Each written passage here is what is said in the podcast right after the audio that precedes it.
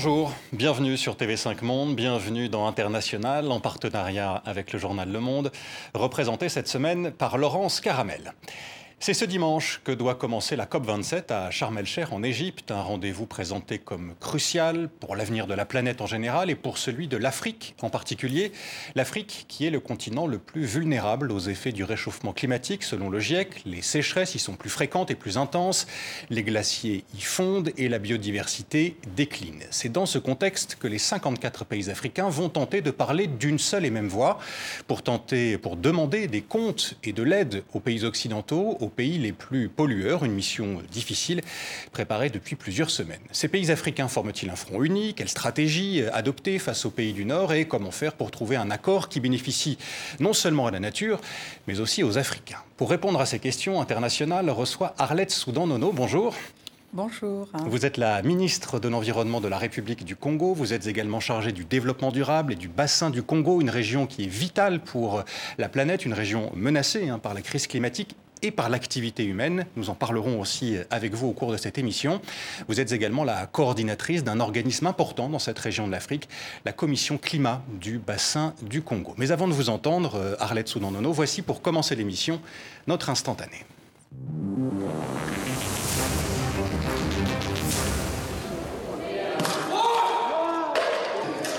What is worth more, art or life? Menschen hungern, Menschen frieren, Menschen sterben. Wir sind in einer Klimakatastrophe. How do you feel when you see something beautiful and priceless being apparently destroyed before your eyes? Uh,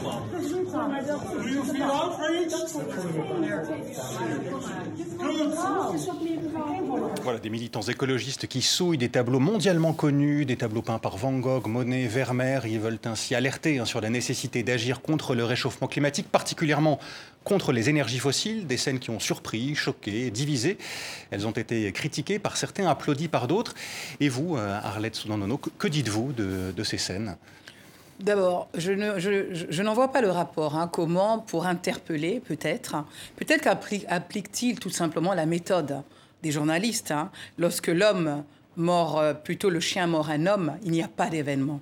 Mais lorsque l'homme mord le chien, peut-être euh, là, ils ont compris que tous les, projecteurs et les micros, à ce moment-là, mettent en lumière cette information. Peut-être qu'en allant nous choquer en, souillant ces tableaux, peut-être que c'était leur mode de revendiquer. Mais moi, j'aimerais vous dire une chose.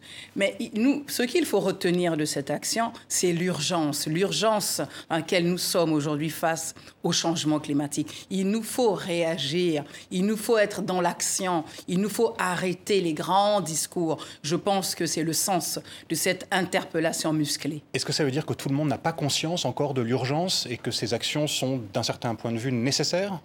Ben sinon, je ne serais pas sur ce plateau à la veille de la COP 27. Hein. Vous me comprenez Aujourd'hui, moi, je, vous avez su le dire, hein. moi, je viens du continent africain. Je viens de la région euh, aujourd'hui qui est considérée aujourd'hui comme le premier, euh, euh, le premier, le premier bassin aujourd'hui euh, après l'Amazonie, qui, de par sa superficie, est le premier bassin, bassin euh, euh, écologique du monde, mais de par la séquestration de son carbone, aujourd'hui, le bassin du Congo en est le premier poumon vert de la planète. Nous sommes aujourd'hui la solution carbone de l'humanité et nous ne comprenons toujours pas pourquoi les financements tardent à venir.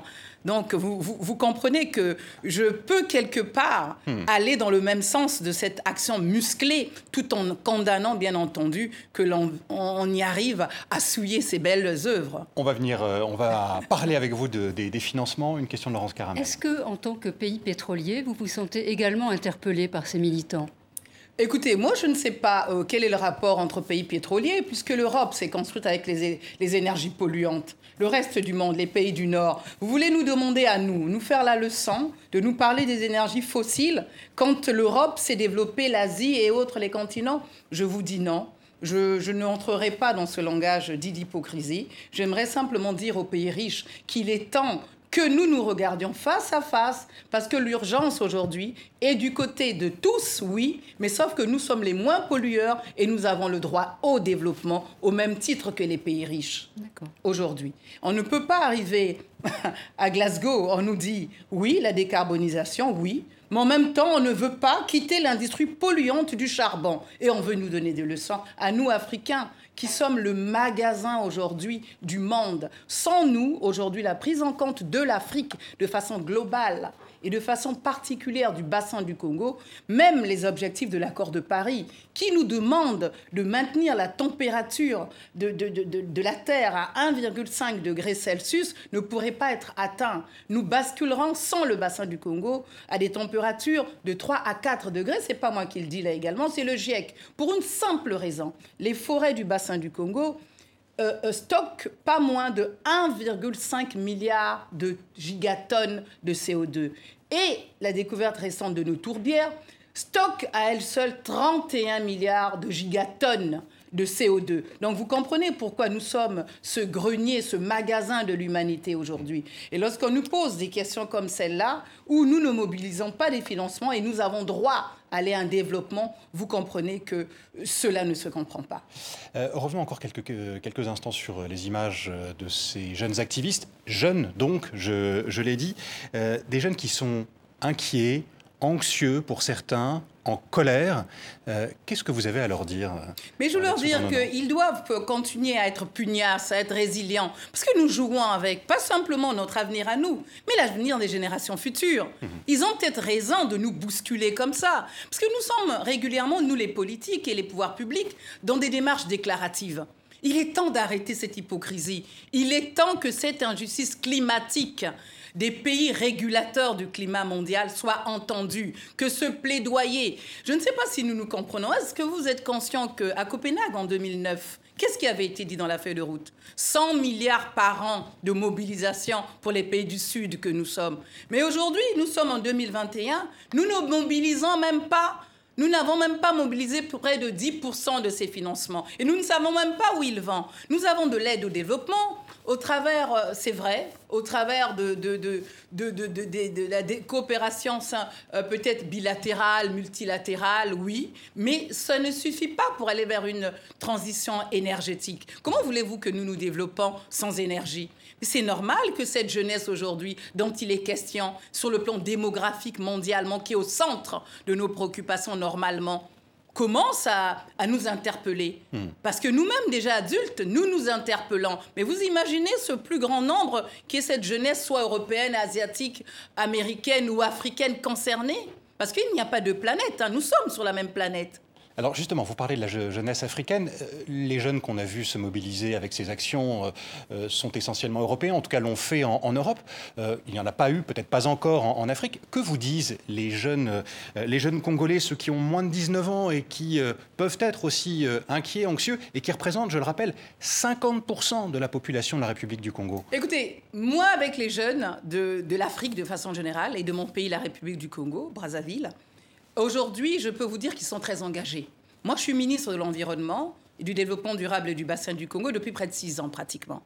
Et je peux vous dire que je, suis accompagnée au quotidien, portée par l'engagement de ces jeunes. Il y a même eu un sondage qui a été fait par un institut sud-africain qui montre que la jeunesse congolaise est très engagée sur des questions de biodiversité, sur des questions de climat, sur des questions d'environnement, à l'image de Greta, qui a peut-être eu toute la lumière médiatique, mais les jeunes Africains n'en sont pas en reste. Nous avons des manuels scolaires où nous transmettons euh, ce que c'est que nous sensibilisons euh, euh, les jeunes au travers donc des programmes éducatifs. Et les, les, jeunes nous accompagnent régulièrement sur le terrain. Et le président de la République dans mon pays a mis une journée de l'arbre hmm. le 6 novembre. Depuis près d'une trentaine d'années, nous plantons nous, nous plantons des arbres. Et chez nous, nous avons de la politique avec les jeunes essentiellement. Un homme, un arbre. Et je devrais même dire un jeune, un arbre aujourd'hui. Et je tiens à vous rappeler que nous ne souffrons pas de la démarche de l'atténuation, de la conservation, de la préservation, parce que mon pays, la République du Congo, c'est 0,5% de taux de déforestation. Mmh de chiffres. Donc aujourd'hui, le problème n'est pas l'atténuation. Nous cherchons des fonds d'adaptation qui sont intrinsèquement liés. Parce que pour aller vers l'avenir, il nous faut conserver, mais il nous faut également nous développer aujourd'hui hmm. pour simplement pouvoir vivre, tout simplement. Non, juste ces jeunes euh, que l'on a vus, qui sont des jeunes européens, il y a également des jeunes africains qui interpellent leurs dirigeants sur la question de l'exploitation des énergies fossiles. Il y a notamment en Ouganda des jeunes qui s'expriment très fortement pour que le pipeline ICOP euh, ne soit pas construit. Donc ce mouvement euh, qui interpelle sur la poursuite de l'exploitation des énergies fossiles, elle est mondiale et elle est aussi en Afrique. Oui, oui, ça, j'apprécie que vous le rappelez justement à juste titre. Parce que c'est pas normal lorsque l'on parle justement de quitter les énergies fossiles ou de la décarbonisation, d'aller vers des énergies propres. Aujourd'hui, qu'on ait un pipeline comme ça au vu de tous qui vous passe comme ça sous le nez. Et généralement, cela ne rapporte pas réellement au pays, mais à l'exploitant.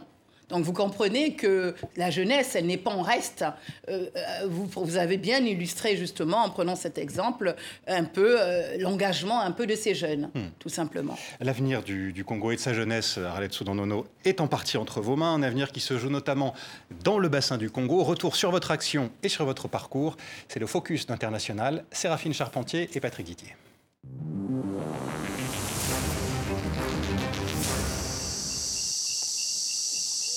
La gigantesque forêt du bassin du Congo trône à cheval sur six pays. Elle est la deuxième plus grande forêt tropicale du monde. Elle est aussi votre premier combat, Arlette Soudan-Nono. L'Afrique est face à sa responsabilité historique de gardien de poumon de l'humanité aujourd'hui. Et ça aussi, il faut le acter et il faut l'accepter. De ce poumon de l'humanité, vous grandissez pourtant éloigné. À Paris notamment où votre père, Jean-Pierre Nono, occupe le poste d'ambassadeur du Congo. De retour dans votre pays, vous devenez journaliste puis consultante en communication entre 1989 et 1997, des métiers de l'échange. Cette volonté de partage des connaissances fait naître en vous un rêve, celui de doter le Congo d'une nouvelle école privée. En 2009, l'institution Saint-François d'Assise voit le jour, avec une devise Demain se prépare aujourd'hui. Tout développement passe par le système éducatif. Il n'y a point de développement sans éducation. Pourtant, votre plus grande lutte vous attend non pas dans les salles de classe, mais dans le bassin du Congo, dont vous avez la charge au sein du gouvernement. Un lieu riche de ses rivières, de ses arbres, de ses sous-sols. Les tourbières séquestrent pas moins de 31 milliards de tonnes de CO2, soit l'équivalent de 3 à 4 ans de gaz à effet de serre de la planète tout entière. Les tourbières. Ces puits de carbone se situent entre le Congo et la RDC, dans le sol même de la forêt tropicale du bassin du Congo. Un diamant brut en termes de biodiversité s'étalant sur 145 000 km, l'équivalent de l'Angleterre. Si ces tourbières venaient à s'assécher ou à être transformées en espaces agricoles, le carbone stocké dans les sols serait relâché dans l'atmosphère et aggraverait le changement climatique. Leur préservation est un chantier que vous menez depuis 5 ans et demi déjà, notamment à travers la commission climat du bassin du Congo. Nous rendons un service écosystémique au reste du monde, et cela a un coût. Et les pays riches n'ont pas le droit de penser qu'il nous faut serrer la ceinture pour que les pays riches respirent. Ah, écoutez, c'est pas nous qui faisons autant de dégâts. Le continent africain, composé de 54 pays, émet à peine 4% des gaz à effet de serre de la planète. À l'approche de la COP27, vous vous appliquez, Arlette Soudan-Nono, à unir les voix des 54 États africains qui réclament plus de justice et plus d'aide financière face aux effets du réchauffement climatique. Voilà, les images qu'on vient de voir sont celles d'une réunion qui a préparé la COP. C'est à, Kinshasa, la COP 27 qui commence ce dimanche en Égypte. Près de deux semaines de réunions qui ont été donc préparées en amont ces dernières semaines, ces derniers mois. Qu'est-ce qui va jouer dans les 15 jours qui viennent? Quel est l'enjeu de cette euh, nouvelle COP? Arlette Soudan-Nono Nous voulons avoir une COP de l'action. Vous savez, l'accord de Paris nous a donné un squelette nous touchons du doigt ce que c'est que le climat. Nous avons identifié les mots. Lorsque nous étions à Rio en 92, nous n'avions pas un support. Nous parlions de l'environnement, qui a évolué en développement durable. Nous parlions du climat, de, sa, de la biodiversité aujourd'hui, veille de la, la- la- justement la biodiversité, le, la convention sur la biodiversité qui se tiendra en décembre prochain au Canada. La COP 15. La COP 15 de la biodiversité. Parce que là également, le bassin du Congo sont des chiffres astronomiques. C'est 10% de la biodiversité mondiale. Et donc nous allons, là, après justement, ce qui a failli se dessiner pour la première fois, où on a parlé réellement du bassin du Congo à Glasgow. C'est pour la première fois euh, qu'une COP, la COP 26 de Glasgow, ait identifié le bassin du Congo. Par ce prisme-là, on voit l'Afrique, les 54 États, et nous voulons maintenant parler d'une seule voix, parce que nous avons aujourd'hui ce que vous avez souligné, nous sommes préparés, nous avons un plan d'investissement issu de nos contributions déterminées nationales des États, nous avons un fonds fiduciaire, nous, au- du côté de la commission climat du bassin du Congo, le fonds bleu pour le bassin du Congo, et enfin, nous avons cette banque multilatérale de développement, qui est la banque de développement des États d'Afrique centrale. Vous allez arriver à parler d'une seule voix à, euh, à Sharm el-Sheikh. Euh, Lors des réunions préparatoires, il y a eu quelques tensions, c'est ce que disait notamment le négociateur euh, euh, de la RDC. Euh, Est-ce que ces tensions existent encore entre les États, les États du Sud et particulièrement les États africains? Je ne sais pas qui est ce négociateur, mais moi je parle beaucoup avec la ministre Eve Bazaïba, qui est la ministre, la vice-premier ministre, euh, qui a porté justement Ministre la de pré-COP l'Environnement de la SD, de de l'environnement, qui a porté la, la pré-COP en RDC. Nous avons parlé d'une seule voix, nous avons tenu conférence de- une conférence de presse ensemble. Nous parlons d'une même voix, puisque nous portons une problématique commune. Nous portons déjà la solution. Euh, euh, en tant que euh, la RDC est un pays continent, faut le savoir, et, et la RDC fait partie des pays de la Commission climat du bassin du Congo. Et donc nous sommes la solution aujourd'hui de l'humanité face à ces questions de changement climatique. Nous avons également en commun le fait que nous, nous travaillons étroitement, vu que nos deux capitales sont les plus proches au monde. Il n'y a que le fleuve Congo, là également, qui est le plus long fleuve au monde après le Nil, et le plus grand de par son débit après l'Amazone. Donc vous voyez que ce sont des chiffres astronomiques, et nous parlons vraiment d'une seule voix. Et les chefs d'État vont tenir un sommet ad hoc à, à el-Sheikh, là, le 8 le 8 novembre, les trois présidents des commissions dédiées, je, je vous le rappelle, sur les changements climatiques. Et il y a quelque chose qu'on ne relève pas assez. Ce sont des commissions de l'Union africaine, oui, mais l'Union africaine, cette institution, qu'est-ce que c'est? Mais c'est une institution continentale, la seule au monde qui porte en son sein les, cinq- les 54 États qui portent l'Afrique. Même l'Europe, au sein de l'Union européenne, n'a pas tous les États européens. Donc déjà, nous, nous, nous resserrons les rangs, puisque nous allons, sous l'égide de l'Union africaine, parler d'une seule voix. Et les trois chefs d'État vont se, se- se- se mettre ensemble pour continuer à porter ces commissions qui, je vous le rappelle, ont vu le jour à Marrakech pendant la COP 22. Donc, après- euh, nous parlons toujours d'une seule voix, puisque nous avons les mêmes attentes Et des nous- financements. Nous suivrons ça. Laurence Caramel. Vous avez rappelé Copenhague, vous avez rappelé l'importance du bassin du Congo. On parle des forêts depuis 15 ans euh, dans les COP. Comment expliquez-vous que l'Amazonie, l'Indonésie aient reçu des financements très importants euh, du Nord et pas les pays du bassin du Congo? Mais peut-être parce que, écoutez, je vais vous le dire sans détour, hein, vous savez, il y a des mauvaises habitudes. On a l'impression souvent que la zone sud euh, du continent, ce sont des personnes qui constamment doivent porter des chaînes et des boulets. Euh, Excusez-moi de vous le dire comme ça, parce que ça ne se comprend pas. Que, que nous ayons un groupe d'experts aujourd'hui, onusiens, le GIEC, qui sont des experts, qui ont identifié la problématique de régulation du climat mondial, qui est l'Afrique de façon générale et le bassin du Congo de façon particulière. Et moi, je me retrouve aux côtés de mon chef d'État, le président Denis Sassou Nguesso, dans un échange que j'aime à rappeler. J'ai, dans un entretien entre ces deux grands hommes, le président Denis Sassou Nguesso et le secrétaire général Ban Ki-moon, nous sommes à la COP 26 à Glasgow et le président euh, et, et le secrétaire général des Nations Unies dit au président Sassou, tout de go comme ça, au tout début de l'entretien, Monsieur le Président, excusez-moi, votre ministre m'interpelle assez régulièrement. C'est vrai que je parle de l'Amazonie, elle a raison. C'est vrai que je parle du climat, de l'urgence climatique, mais je ne comprends toujours pas cette grande omission qui est celle de porter la problématique du bassin du Congo. Tout y est dit là.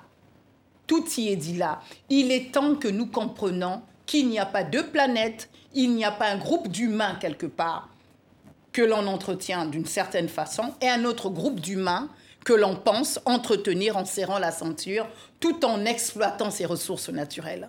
Il est temps de nous dire aujourd'hui, yeux dans les yeux, que nous voulons un langage de vérité, que les Africains sont conscients, ont toujours été conscients que nous sommes ce poumon de l'humanité aujourd'hui et qu'il nous faut des, financements pour aller à une transition énergétique parce qu'il nous faut tout simplement nous développer. Sans énergie, nous ne pouvons pas nous développer. J'insiste, comme il a été dit dans le reportage, nous ne pouvons pas serrer la ceinture pour que les pays riches respirent. C'est inacceptable, c'est inadmissible hmm. cette injustice climatique aujourd'hui. Laurence Caramel. Oui, euh, certainement, euh, mais tous les pays, il ne faut peut-être pas mettre tous les pays africains dans le même sac. Il y a des pays africains qui n'ont absolument aucune ressource énergétique, mais ça n'est pas le cas du Congo, qui euh, possède des ressources pétrolières et qui donc a de l'énergie et pourrait donner accès à l'énergie à sa population. simplement... Moi, je ne comprends pas le rapport. Vous insistez vous passez votre temps à parler de nos énergies fossiles, mais nous, nous en faisons ce que nous voulons. Mais aujourd'hui, nous rendons au reste du monde un, service écosystémique. Pourquoi nous n'avons pas droit à ces financements Qui ont été, euh, je vous le rappelle, depuis 2009, mis sur la table. Aujourd'hui, nous avons ces ressources naturelles moi, je ne vois pas pourquoi constamment vous préférez voir le doigt qui montre la Lune que de voir la Lune. Aujourd'hui, moi, j'ai les tourbières. Celle du Congo, de la partie congolaise, c'est pas moins de 55 000 km qui stocke pas moins aujourd'hui de, de, 10 milliards de tonnes, de, de gigatonnes même de CO2. Je suis désolée de vous le dire comme ça. Il ne faut pas que mes ressources naturelles deviennent l'arbre qui cache la forêt aujourd'hui. Mhm. Nous, on a des populations vulnérables aujourd'hui, c'est un fait. Nous sommes victimes de ce qu'on appelle les pertes et dommages. Aujourd'hui, les érosions, euh, l'impact de l'homme dans le cadre de la, des ambitions de développement également. Donc, on ne va pas continuer à nous chanter, vous avez des énergies, vous avez des énergies, oui. Mais nous développons le pays. Nous avons 12 départements aujourd'hui. Il y a eu des municipalisations accélérées. Il y a eu des infrastructures. Donc peut-être que je vais vous retourner la question. Avec insistance, vous voulez obtenir quoi? Que je vous dise quoi exactement Parce que j'ai du mal à vous cerner ou à vous comprendre. Vu cette insistance depuis le début, vous revenez, vous revenez. Moi, je vous dis clairement les choses. Nous sommes un pays qui porte aujourd'hui un plan d'investissement. Nous sommes un pays aujourd'hui qui porte un fonds fiduciaire avec les autres États de la Commission climat du bassin du Congo. Nous avons aujourd'hui une banque de développement multilatérale qui porte de développement multilatéral, qui va porter la ligne financière euh, euh, et qui va nous permettre également de rendre bancables et éligibles nos projets, en à les rendre en maturité une dans le cadre d'une économie verte, une économie bleue, parce qu'il nous faut lever cette économie circulaire donc j'ai du mal à, non, mais, Caramel. Très bien, je, comprends. Il faut que, nous avancions dans le débat. Je comprends que dans ce que vous décrivez, euh, à travers donc ces trois commissions et euh, la mise en place de banques d'investissement, euh, ce sont finalement les garanties que vous, accordez, vous apportez aux bailleurs pour que les financements puissent enfin arriver puisque euh, jusqu'à présent, il y a peut-être eu un déficit de confiance à l'égard des pays du Congo. On sait que les questions de mauvaise gouvernance, que manque de, manque de transparence dans la gestion des finances publiques sont un obstacle certainement à l'investissement ça, c'est, ça, c'est toujours un peu près ce que l'épouvantail que l'on sort, la mauvaise gouvernance. Est-ce que vous savez qu'il y a, un, manuel dont je n'ai pas le titre euh, qui, parle de la mauvaise gouvernance, l'ABS, l'abus de biens sociaux et autres? Elle n'est pas africaine, hein. elle est asiatique, elle est européenne. Ce n'est pas en Afrique qu'il y a des détournements les plus massifs. Hein. C'est pas moi qui le dis. Hein. Les ils, ils, existent en Afrique aussi. Ils existent en Afrique certainement. Il n'y a pas un monde sans détournement. Hmm. Mais simplement, nous nous refusons que l'on reste dans cette caricature. Il nous faut avancer. Nous, aujourd'hui, nous venons avec une solution qui est claire et nette. Nous disons, nous avons un plan d'investissement chiffré à 10 milliards de dollars aujourd'hui, avec des projets de l'économie verte et de l'économie bleue. Nous vous disons, nous avons un fonds fiduciaire, le bassin du Congo, le fonds bleu pour le bassin du Congo. Nous vous disons également dans un deuxième aspect, dans un troisième temps plutôt, que nous avons une banque multilatérale de développement et que nous ne sommes pas des pollueurs. Il faut le dire, nous ne polluons pas. Nous voulons accéder à deux choses dans notre nouveau narratif. Il nous faut des financements, oui, pour aller à une transition énergétique. On l'a dit, je l'ai dit, je l'ai suffisamment répété dès le départ de cette émission. Oui, mais nous voulons, nous avons une solution. Il faut il faut, euh, il faut dérisquer les banques multilatérales de développement, commençant par la mère des banques est la Banque mondiale aujourd'hui. Pourquoi? Mais pour permettre au secteur privé de venir investir, tout simplement. Et il faut également lever quelque chose qui nous fait obstacle à des financements verts aujourd'hui. Mais nous voulons, au même titre que les pays partis de l'accord de Paris, accéder aujourd'hui au financement de la tonne carbone. Aujourd'hui, la tonne carbone sur le marché souverain, qui aussi entre 80 à 100 dollars aujourd'hui pour les pays du Nord et autres. Et nous, on nous demande d'attendre des mécanismes de l'accord de Paris. Là également, c'est une injustice. Pourquoi on veut nous envoyer vers un marché marginal, marché voyou aujourd'hui, qui est la vente du carbone euh, euh, euh, volontaire aujourd'hui, des crédits carbone volontaires, quand nous savons que nous avons accès à la vente de crédits carbone souverains qui nous permettrait de régler tous nos maux aujourd'hui, d'aller vers une transition énergétique. C'est là le problème aujourd'hui. Revenons au, financement. Euh, Agnès Pannier-Runacher, qui est la ministre française de la transition énergétique, avec laquelle vous avez discuté euh, à plusieurs reprises ces derniers mois et, encore euh, récemment, disait qu'il fallait simplifier l'accès au financement, éviter de, créer, de créer un, énième fonds. Est-ce que c'est quelque chose que, là aussi, vous vous demandez? Il y, a, tellement de, de, biais possibles et de routes possibles pour financer le, euh, ces, questions écologiques. Est-ce que vous êtes d'accord avec elle? Écoutez, moi je dirais tout simplement une chose. Hein. Vraiment, nous avons beaucoup d'échanges avec ma collègue, hein, la ministre française en charge effectivement de la transition énergétique. Hein. Mhm. Nous avons discuté encore récemment la semaine dernière, puisque euh, nous préparons justement la COP 27 et nous parlons pratiquement comme nous sommes convenus, nous avons plus ou moins la même lecture. Et j'aimerais euh, la saluer, la remercier parce que la France, dans les 100 milliards de mobilisation, à elle toute seule, a mobilisé 600 milliards aujourd'hui euh, euh, d'euros. 6, 6, euh, milliards d'euros aujourd'hui de mobilisation de la France. Mais j'aimerais attirer votre attention sur un fait. Les Africains n'ont jamais eu de fonds comme tel. Nous, aujourd'hui, nous sommes très structurés. Nous avons un fonds bleu pour le bassin du Congo. La raison, la, commission de la région du Sahel vient de monter son instrument financier ils ont un fonds climat du Sahel aujourd'hui, de la région du Sahel. Ils viennent de le monter il y a 15 jours. Nous, on a terminé notre étude de préfiguration euh, depuis plusieurs mois déjà. À l'image du fonds de l'Amazonie, hmm. nous avons, nous, bassin du Congo, aujourd'hui un fonds. Mais cela n'empêche d'avoir sur le plan bilatéral ou multilatéral des différentes initiatives, mais qui vont toujours dans le même sens et nous travaillons énormément entre nous. La CICOS, que ce soit les commissions, euh, euh, que ce soit la, la, CEAC, euh, toutes les institutions travaillent avec la CCBC aujourd'hui. CEAC, c'est la commission euh, économique des, des États d'Afrique centrale, euh, et autres. Je voudrais revenir quelques instants sur la, COP 27. vous disiez tout à l'heure, il faut qu'on ait un langage de vérité, qu'on se parle les yeux dans les yeux avec les, les pays pollueurs, les plus pollueurs. Est-ce que ça va être un bras de fer, cette COP 27, entre d'un côté les pays du Sud et de, l'autre côté les, les, pays du Nord? Comment vous l'envisagez, ce, ce Non, nous voulons simplement être écoutés, être entendus. Parce que je vous l'ai dit, Glasgow, ça a été l'une des premières étapes où on a parlé réellement du bassin du Congo, mhm. mais nous n'avons pas réellement été pris en compte. Ça a été une, annonce. Je vais vous illustrer mon propos. Il y a, on a annoncé une mobilisation d'un d'un milliard et demi d'euros à l'issue de la COP 26 qui s'est tenue au Royaume-Uni, à Glasgow particulièrement. Moi, je suis le régulateur en termes de coordination technique du bassin du Congo. J'ai appris que 300 millions euh, d'euros ont été dépensés dans l'enveloppe d'1,5 milliard d'euros pour le bassin du Congo, mais je ne sais pas ce qu'on en a fait, qui les gère, comment ont-ils été euh, euh, utilisés ces fonds, je n'en sais rien.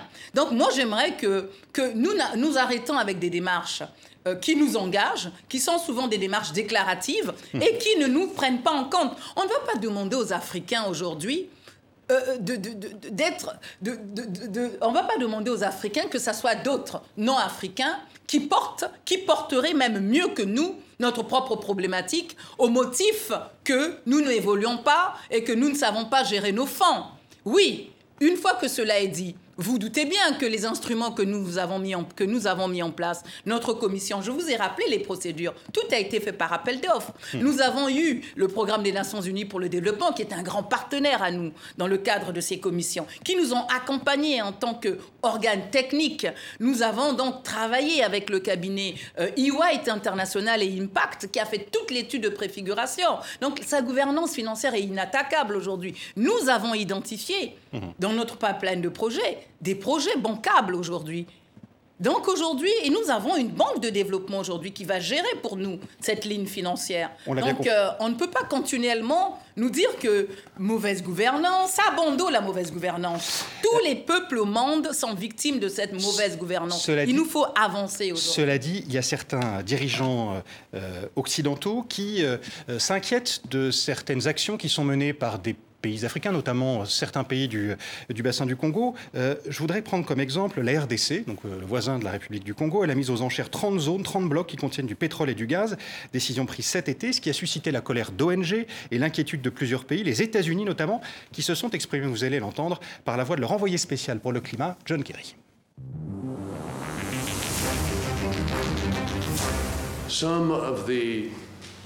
Certaines des zones choisies pour la vente aux enchères mettent en péril l'équilibre écologique.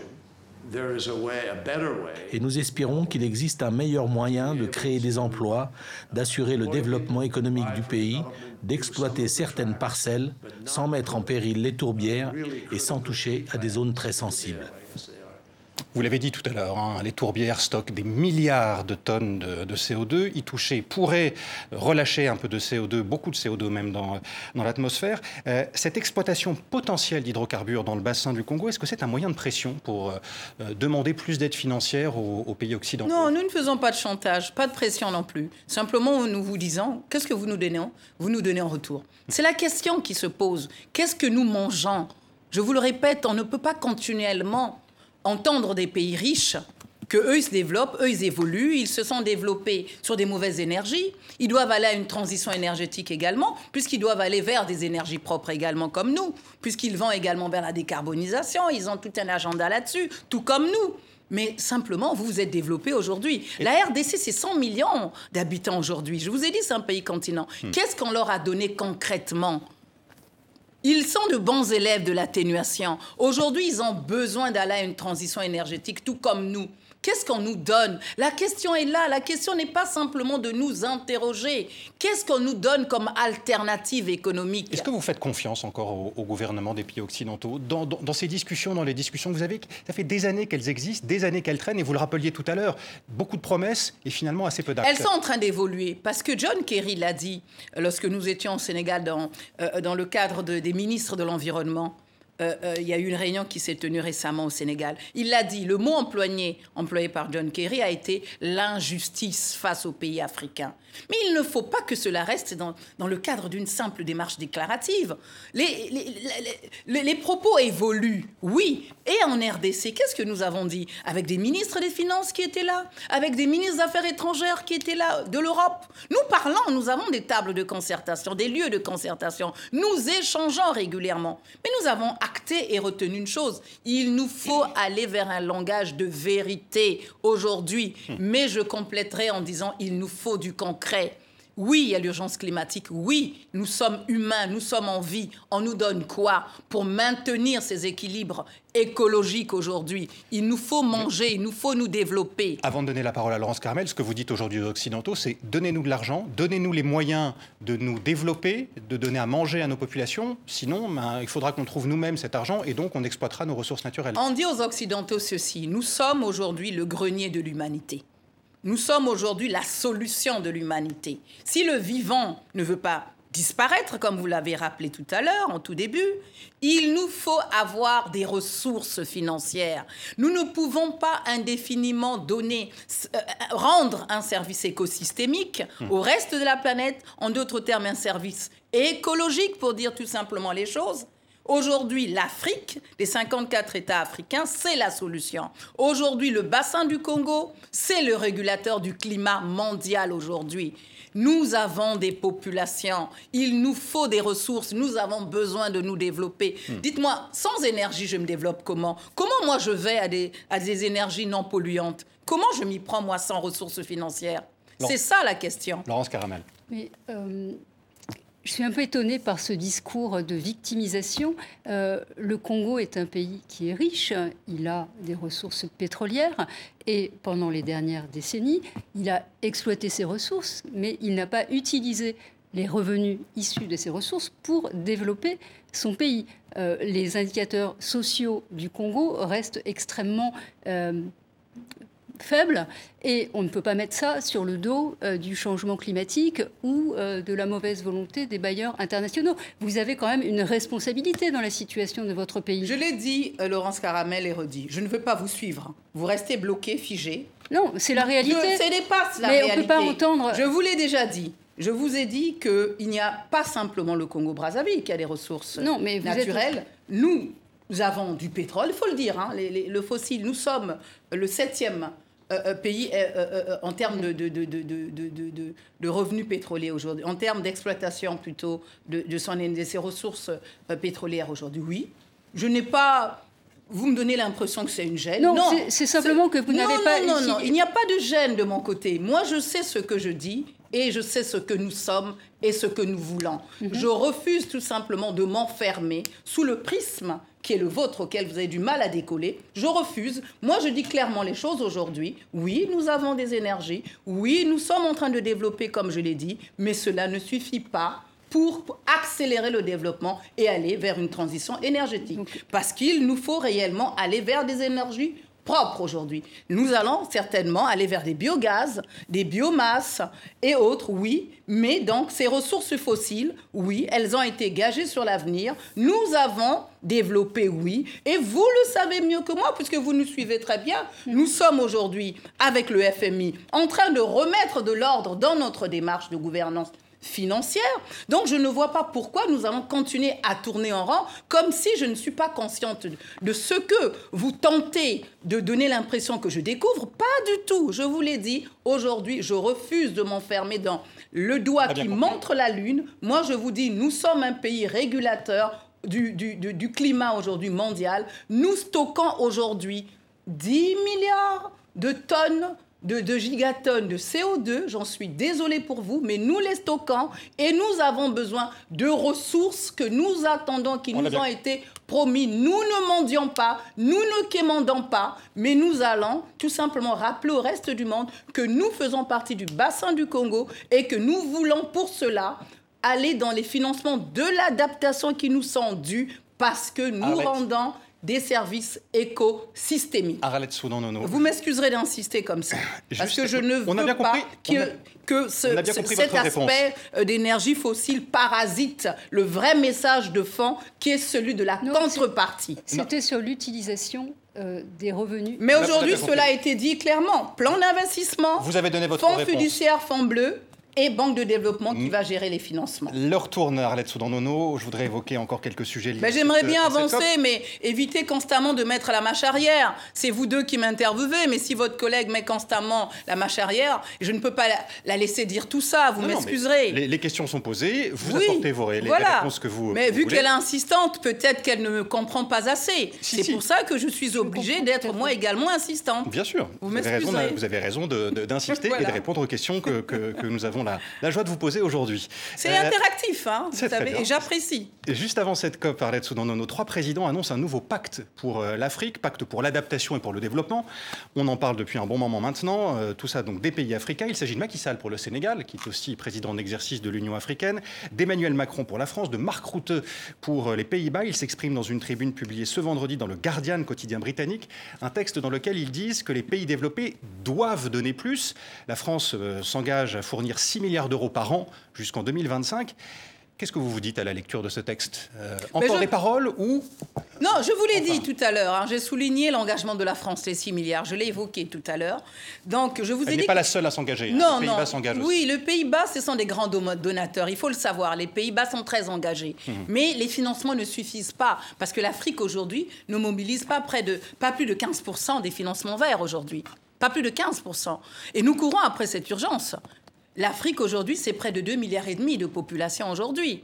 Donc, vous comprenez que cela ne suffit plus. Voilà. et qu'il nous faut accélérer justement la levée de ces financements. Mais nous saluons une fois de plus cette initiative. Je voudrais qu'on s'intéresse aussi et qu'on parle un peu plus de la forêt du bassin du Congo, euh, après avoir parlé donc des, financements et de cette, de cette COP. La forêt qui est menacée d'une certaine manière par le réchauffement climatique, mais surtout par l'activité humaine. Exploitation de son sous-sol, on l'a un peu évoqué, exploitation aussi de ses arbres, euh, ce qui a des conséquences sur la biodiversité, mais aussi sur les populations autochtones contraintes de fuir. Exemple à Lucana, à 800 km au nord de Brazzaville. C'est un reportage de Berdi Pambou avec Karine Barzega. Quelques huttes et cabanes de fortune éparpillées ici et là. Un campement de misère que l'on aimerait croire provisoire. Mais ces familles autochtones vivent ici depuis sept ans déjà. Ils sont des dizaines, hommes, femmes et enfants, à avoir trouvé refuge ici sur ce site, à la périphérie du village de Lucana, après avoir été chassés de leur lieu de vie par des compagnies forestières. Ils venaient avec des scies et coupaient nos forêts ancestrales qui nous protégeaient. C'est à ce moment-là que certains d'entre nous ont décidé de quitter la forêt de peur qu'un arbre tombe sur eux. Quand tu es en train de dormir, il arrive qu'une scie coupe un arbre et il tombe sur des gens. C'est comme ça que les premiers d'entre nous ont commencé à sortir de la forêt. Avant, on vivait tranquillement dans la forêt. Pour Jean Mietté et sa communauté, cette vie tranquille s'est effacée pour laisser place à un quotidien ardu, à commencer par ces maisons aussi précaires qu'insalubres, comme celle où vivent Oladi et sa famille. On nous a demandé de sortir de la forêt, mais ici, c'est encore pire. Et si on repart dans la forêt, est-ce qu'on va arriver à y vivre? Pourtant, en 2015, l'État a bien construit des maisons à quelques centaines de mètres de là un site dédié aux autochtones avec le soutien des compagnies forestières. Aujourd'hui, cette cinquantaine de cabanes déjà vétustes abrite plus de 200 personnes. Lassés d'attendre de nouvelles constructions, Jean et les hommes de sa communauté ont dû économiser pour bâtir eux-mêmes une nouvelle cabane. À l'État, je dirais ceci, qu'avec les arbres qui sont coupés, ils nous construisent des habitations. Parce que nos maisons sont mauvaises. On habite dans des huttes. On souffre beaucoup pour les fabriquer. C'est très difficile. Selon les autorités régionales, l'État est au début de son processus dit d'intégration des populations autochtones, avec la mise en place d'un fonds destiné à leur venir en aide. Voilà pour l'un des effets de la déforestation qui, vous le rappeliez tout à l'heure, touche assez peu la, la République du Congo, mais c'est une réalité euh, malgré tout. Comment ralentir le rythme? Comment voir arrêter cette euh, déforestation, sachant que la population, et là j'élargis un peu au bassin du Congo, sachant que la population de ce bassin du Congo va euh, considérablement augmenter, doubler d'ici 2050. Vous savez, ces images-là illustrent bien ce que nous disons. Je vais vous expliquer pourquoi. Il faut sensibiliser les populations, il faut les éduquer sur les questions du changement climatique. Nous avons eu, au travers le fonds d'adaptation, avec l'agence d'exécution qui est le programme alimentaire mondial aujourd'hui, près de 10 millions de dollars il y a trois ans, pour accompagner justement ces populations de mon pays euh, qui souffrent de cette exploitation. Mais pourquoi il y a exploitation? Parce que mon pays cherche des ressources. Mais ce que vous ne dites pas également dans ces reportages, c'est que mon pays, la République du Congo, c'est 18 aujourd'hui aires protégées. C'est 18 aires protégées que nous avons aujourd'hui. Hmm. Parce qu'il nous faut conserver, continuer à porter une politique d'atténuation. Et nous cherchons justement des ressources pour lever supplémentaires, additionnelles pour ces populations vulnérables aujourd'hui. Hmm. Parce que les exploitants certainement véreux, ceux qui exploitent dans cette zone à 800 km de Brazzaville, ne respectent pas les engagements qu'ils prennent, parce qu'il faut savoir que lorsque nous accordons euh, une, licence d'exploitation, moi, en ma qualité de ministre de l'Environnement, je délivre le sésame qu'on appelle la, la conformité environnementale, qui, euh, qui fait obligation à celui qui prend l'engagement d'exploiter la forêt de, faire ce qu'on appelle une étude d'impact environnemental et social. Et dans le social, c'est la gestion justement euh, des populations. Et donc, il nous faut certainement, avec les collectivités locales, mieux être plus présents sur les terrains pour éviter que les populations soient prises en otage comme ça par ces exploitants indélicats que nous avons vus, dans le, que nous dont nous entendons parler dans le cadre de ce reportage. L'un des facteurs de la déforestation, ce sont euh, aussi les, cultures sur brûlis, euh, qui sont pratiquées euh, beaucoup sur le continent africain. On brûle de la végétation pour pouvoir nourrir les sols et ensuite les, les cultiver. C'est une pratique ancestrale qui pose problème aujourd'hui. Comment concilier agriculture, donc l'alimentation de milliers et de milliers de personnes et l'environnement Tout simplement par l'éducation. Il faut sensibiliser, il faut faire beaucoup de pédagogie en Afrique. Il faut, même dans le reste du monde, hein, parce que vous avez des personnes qui ont du mal à comprendre ce que veut dire changement climatique. Vous avez des personnes qui, de façon, euh, dans la culture ancestrale, vivaient euh, de cueillette, euh, de pêche artisanale, et aujourd'hui qui ne comprennent pas aujourd'hui ce que nous leur disons. Parce que moi, je discute souvent avec les populations riveraines de la zone du lac Télé, du bassin central, où il y a les tourbières. Qu'est-ce qu'elles me disent? Madame la ministre, nous ne comprenons pas. Qu'est-ce qu'on veut de nous? On nous demande de garder ces bois, ces zones humides, oui, mais comment nous on va manger? Ça revient à la même question. Qu'est-ce qu'on nous donne? Parce que dans les tourbières, les tourbières qui sont des zones humides, sont des marécages. Mais il y a une biodiversité. Il y a du sanglier, il y a des poissons, il y a beaucoup de ressources. Donc, et moi je leur dis au quotidien, il nous faut les préserver. Mais elles vous répondent, mais nous ne comprenons pas ce que, pourquoi il faut les préserver. Nous avons toujours vécu comme ça. D'où les manuels scolaires, d'où la démarche terrain pour les sensibiliser et les éduquer. Alors vous parlez d'éducation, c'est aussi par cela que passe la préservation, éducation aux enjeux climatiques et écologiques, portée par l'école parfois, mais aussi et beaucoup par des ONG et des associations, exemple au Sénégal, euh, avec les jeunes volontaires pour l'environnement. C'est une association qui organise des rencontres avec des lycéens notamment, une démarche nécessaire, indispensable pour le fondateur de cette association, Djibril Nyang.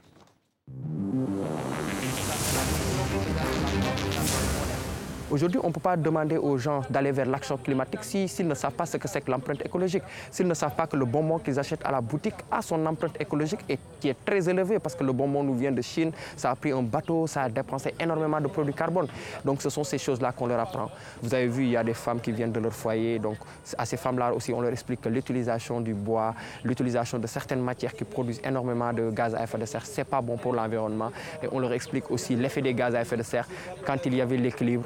Aujourd'hui que cet équilibre est dérangé par l'être humain et maintenant on leur montre les solutions. Parce que quand tu leur exposes les problèmes, après ils ont envie de savoir les solutions parce que là ils se disent, bon, hier il faisait plus frais, aujourd'hui il fait plus chaud, demain ça va faire encore plus chaud. Et là ils commencent, ils commencent à se poser la question, c'est quoi les solutions? Et c'est là on vient avec l'action climatique.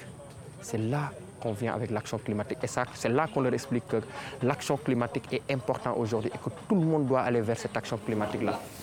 Voilà, Djibril Nyang interrogé par Benjamin Béraud pour TV5 Monde. Quelle est votre réaction? Il a tout à fait raison. Je pense qu'on a la même approche. Hein. Il faut éduquer. Il faut éduquer essentiellement. Aujourd'hui, ils ne savent pas. Moi, je, vois bien en discutant avec euh, ces populations riveraines de toutes ces ressources naturelles. Elles ne comprennent pas, en fin de compte, que nous les empêchions de faire. Mais parallèlement à ça, il y a des grandes industries qui profitent de cette naïveté et dans le dos de certainement de, fonctionnaires indélicats pour ne pas faire leur, travail de terrain, de contrôle et de respect des engagements pris avec les institutions que nous, qui, qui, donnent, qui prennent, qui régulent les textes sur le plan institutionnel. Hmm. Donc je pense qu'aujourd'hui, il nous faut être sur le terrain, il faut continuer à sensibiliser, il faut continuer à mobiliser. Et moi, je travaille énormément également avec les ONG, qui sont un peu mon regard de veille hmm. à Brazzaville. Il nous reste quelques Quelques minutes seulement, Arlette Soudan-Nono, avant la fin de cette émission. Euh, je voudrais évoquer avec vous un, autre sujet d'actualité qui s'intéresse aussi à, l'environnement, c'est le sommet de la francophonie, qui doit se tenir en, Tunisie dans deux semaines. Le Congo fait partie de la francophonie et de l'Organisation internationale de la francophonie, comme 28 autres pays africains, membres de plein droit. Euh, est-ce que la, francophonie joue un rôle, d'une manière ou d'une autre, euh, dans la lutte contre le réchauffement climatique? Oui, parce que la secrétaire générale, oui, est l'une des marraines du fond bleu pour le bassin du Congo. Mhm. Et elle fait beaucoup de pédagogie, beaucoup de sensibilisation. Nous travaillons étroitement. J'ai eu à participer à beaucoup de réunions avec euh, euh, tous les administrateurs euh, qui, sont, qui, travaillent au quotidien à ses côtés. Nous travaillons étroitement, énormément. Elle est même conviée au, au sommet des dirigeants africains qui se tiendra donc le 8, dans la matinée du 8 à Sharm el-Sheikh. Hein. Ils sont très investis, très engagés. Je peux vous le confirmer. Je reviens à la COP27, vous, vous y faisiez allusion. Il n'est pas trop tard, dit l'une des plus grandes climatologues mondiales. Elle est française, elle s'appelle Valérie Masson-Delmotte, elle est membre du GIEC. Euh, elle est à la une de l'Obs, euh, hebdomadaire français, cette semaine. Est-ce que vous êtes d'accord avec elle? Est-ce qu'il n'est pas trop tard pour, euh, pour agir? Il ne serait pas trop tard si, jamais, si, si seulement tous les pays pollueurs, comme les pays non pollueurs, souscrivent à cette initiative Un homme, un arbre. Il nous faut reboiser il faut replanter, il faut procéder à un grand euh, planting aujourd'hui. surtout pour les pays pollueurs, parce que euh, je pense que ce qu'elle dit, c'est ce qui, ce qui porte le GIEC aujourd'hui, le reboisement. C'est ce que j'ai cru comprendre hmm. des nouveaux enjeux du climat dans le cadre de sa régulation aujourd'hui, dans le cadre de son atténuation. C'est ce que nous rapportent justement ces grands scientifiques dans Elle. Il nous faut reboiser aujourd'hui. Donc euh, aujourd'hui, il, euh, il, nous faut réellement euh, prendre notre graine, prendre notre pouce et il faut creuser la terre et il faut planter un arbre, tout simplement. Dans quel état d'esprit allez-vous en Égypte? Je suis, je suis assez optimiste parce que les lignes sont en train de bouger aujourd'hui. Très optimiste parce que nous arrivons aujourd'hui avec... Euh, avec des projets, avec du concret aujourd'hui. Nous ne venons pas simplement discourir aujourd'hui. Nous ne venons pas simplement avec une démarche déclarative. Non. Nous venons en disant nous avons des plans d'investissement, nous avons un fonds fiduciaire et nous avons aujourd'hui des banques multilatérales de développement. Nous avons un narratif que nous vous proposons. Nous demandons que les prix souverains du crédit carbone à la tonne soient accessibles à tous. Et nous voulons également dérisquer les banques multilatérales de développement, vous voyez. Donc nous venons aujourd'hui, et surtout avec cette force qui est, qui, est celle des 54 États africains au travers de leur institution, qui est l'Union africaine, parler d'une seule voix. Donc aujourd'hui, ce n'est pas peu comme à tout aujourd'hui. Et nous disons au reste du monde, nous ne voulons pas que nous nous regardons en chien de faïence. Ce n'est pas mon message. Nous voulons aujourd'hui parler ensemble, que nous nous regardons droit dans les yeux, dans un langage de vérité, mais comprenez-nous, il nous faut des financements tout simplement, mhm. parce que nous avons également droit au développement. Merci, merci à Raled Soudan, Nono, ministre de l'Environnement de la République du Congo. Vous serez donc à Sharm el-Cher pour porter la voix de votre pays et euh, de celle du bassin du Congo. Nous suivrons évidemment tout cela sur TV5 Monde, la chaîne de la planète. Merci à vous, Laurence Caramel, journaliste du Monde, partenaire de cette émission. Merci à vous de nous avoir euh, suivis. Je vous dis à la semaine prochaine. À bientôt.